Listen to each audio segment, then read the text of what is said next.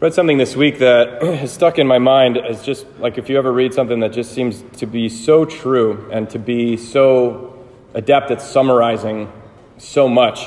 Um, it's like this treasure. Um, it's from a Jesuit writer. It was the foreword to a book I was reading. And he simply starts his foreword to the whole book with this sentence. It says, Everything that can be identified as peculiarly Christian truth is, in one way or another, a derivative of the one central truth that man was created in order to live forever in personal communion with the Holy Trinity. Let's read that again because it's a little wordy. Everything that can be identified as peculiarly Christian truth is one way or another a derivative of the one central truth that man was created in order to live forever in personal communion with the Holy Trinity. If you're here a couple weeks ago, or maybe a month ago, I, I spoke about Rublev's icon of the Trinity. Um, Father Tim had given a talk at Catholicism 101 uh, about this piece of sacred art. And what it is, if you've ever seen it, is just the image of three angels sitting in heaven around a table with a chalice in the middle. And behind the three figures are, are different images. Um, but in the foreground is this Trinity, the Blessed Trinity, which, of course, is invisible Father, Son, and Holy Spirit, God is this mystery that the universe cannot contain. So it's not exactly exact, like three guys just sitting around a table. That's not what the Trinity is. But in order for us to imagine what it would be like to be in the presence of the Trinity, here's three figures around a table. And there's so much beauty and symbolism in the, in the piece of art, but the thing that struck me most was the empty side of the table facing us, facing the viewer. And the whole point of Christianity, in a way, the whole revelation of what we believe in Jesus is that we are invited to the table. We're invited to be in personal, what this priest says, the personal communion forever with the Holy Trinity, the source of everything that exists, the mysterious God who is both one God and three persons. Um, so, everything in, in the Gospels, everything in church teaching, everything is just flowing from and pointing back to that. That's what heaven is, is living with God in the Holy Trinity. And everything we do here on earth is meant to point us there. It's meant to flow from that relationship and point us back to it so that we can be with Him forever in heaven. But what does that look like? What does it actually look like to live in personal communion with the Holy Trinity? Well, the good news is, is that one of the persons of the Holy Trinity actually lived a human life, namely the Son, the second person of the Blessed Trinity. Came to earth, lived our life, died our death, and rose to new life, and then sent the third person of the Holy Trinity, the, blessed, the, the Holy Spirit, on a mission to incarnate Him in our flesh, in our bodies, in our souls. Like we, the church, become participants in Jesus, in His body, the church, in the Blessed Trinity. Which is why the Gospels are such a treasure. Because every movement of Jesus, Every word he speaks is a revelation of what was hidden from all eternity, some, some hidden aspect of the heart of the Father. Everything he says, everything he does, when he weeps, we see God's tenderness.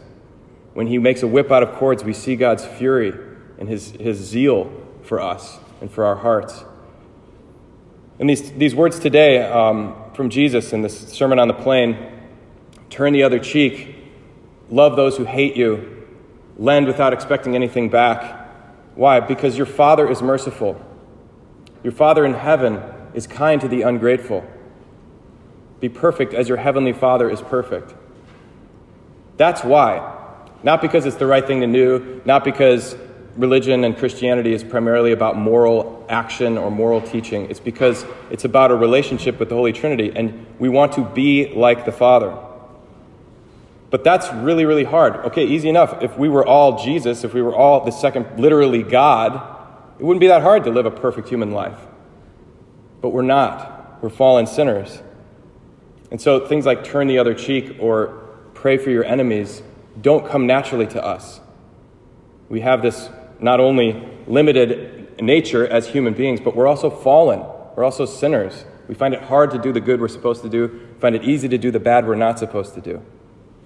So it goes all the way back to Adam and Eve. Do you remember what the temptation was that the serpent whispered in Eve's ear? God doesn't want you to eat from the tree of the knowledge of good and evil because he knows that you'll be like gods. See, Satan twists our desire, our natural good desire to be like God, and turns it into something that separates us from God. It pegs this infinite desire for personal communion with the Holy Trinity and says, Yeah, be God. Get all the power, all the money, all the fame. You know, this insatiable desire for what can only satisfy friendship with God to peg onto some limited good, to something that the Creator made rather than the Creator Himself. And so he siphons off that desire and, and, and points us away from personal, points us away from the very thing that could ever answer that desire, which is God. And what Jesus comes to do is to fight the devil on our behalf. He accomplishes it in his person that now human beings who are made in the image of God can actually image him, actually show the goodness of the Father in the life of Jesus. We've seen it now in a human, human life. But now, what the Holy Spirit does is allow us to do the same thing. In the letter to the Philippians, St. Paul says, Jesus did not deem equality with God something to be grasped at. Rather, he emptied himself, taking the form of a slave. That is what the serpent tricked Adam and Eve into doing, not to wanting the wrong thing. That, that were right to want to be like God. But what they were wrong in believing was that that's something that could be grasped at. That we could accomplish that. We could get what we were looking for by grabbing it, taking it. It's something that has to be received. I can't remember who, who said this. I read in a, in a book by Gerald May. Says, Sin is grasping at that which is meant to be received. Everything in our hearts, everything in our lives, everything in uh, Christianity is about this personal, eternal communion with the Holy Trinity. But it's not a thing that can be grasped at. And that's why it's frustrating sometimes. Because we have to deny ourselves, take up our cross every day, and follow Jesus. It's not something that I can just like figure out or buy or grasp at. It has to be this thing that is received. So I'm not in control. It's not on my agenda, it's not on my schedule. But what we do here is we receive communion. We don't take communion. Some people sometimes people say, I took communion. You didn't. You received it from the Lord.